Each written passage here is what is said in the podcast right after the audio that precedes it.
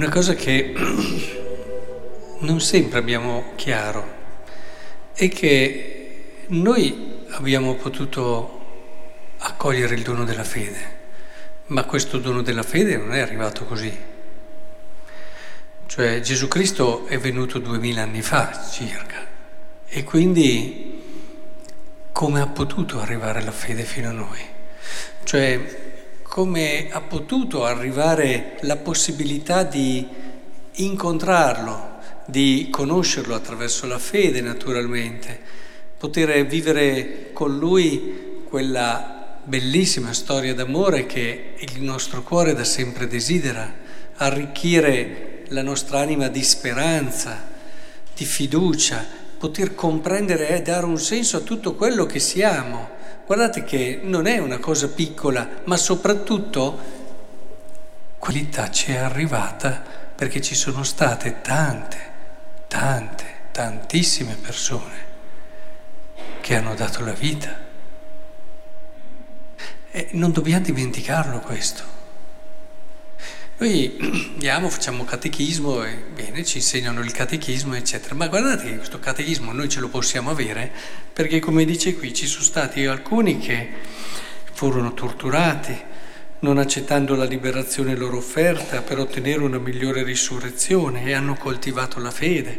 Altri infine subirono insulti, flagelli, catene e prigionie furono lapidati, torturati, tagliati in due, uccisi di spada, andarono in giro coperti di pelli di pecore e di capra, bisognosi, tribolati, maltrattati. Se questi non avessero resistito, probabilmente il flusso si sarebbe interrotto. E siamo debitori verso queste persone. Certo, verso Dio, sicuramente, molto bello il Vangelo che ci fa vedere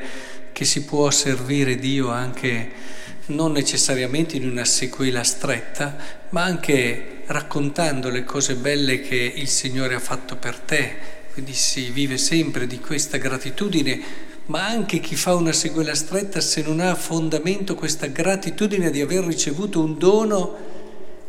non lo vivrà mai bene ed è per questo che è importante che ci educhiamo a questa gratitudine verso Dio, perché sono grato a Dio, è un discorso un po' astratto a volte, lo diciamo, siamo tutti convinti, no? Sì, tutto è grazie a Lui, io sono grazie a Lui, Lui mi ha creato, Lui mi ha voluto, Lui mi ha desiderato, sì, stiamo un po' più in concreto. Tu non avresti la possibilità di credere senza tutte queste persone che magari altre non hanno dato la vita fisicamente, ma e qui parla ancora prima di tutta la storia dopo, eh? pensate il discorso, eh, perché qui ha permesso di arrivare a Cristo, ma qui la lettera degli ebrei dopo non ha tutto quello che noi conosciamo, i martiri, e, e tutte quelle persone che hanno magari non dato la vita fisica, ma hanno vissuto con quel coraggio, quella coerenza, vissuto quel martirio quotidiano che una fede coerente comporta e hanno permesso alla fede di progredire. Io vi consiglio ogni tanto di riprendere in mano il, il libro dei martiri e intanto acquistarlo, poi riprenderlo in mano e, e rileggere ogni tanto fa molto bene, sapete, alla fede, fa molto bene.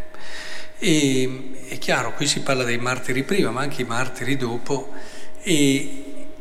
e ripetersi nel cuore come io devo tutto a chi mi ha preceduto. Questo ci aiuta intanto ad essere più umili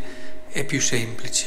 non pensare di avere chissà che cosa e di essere chissà che cosa perché abbiamo un po' di fede. Ci fa guardare gli altri dal basso più che dall'alto, anche quelli che non hanno fede.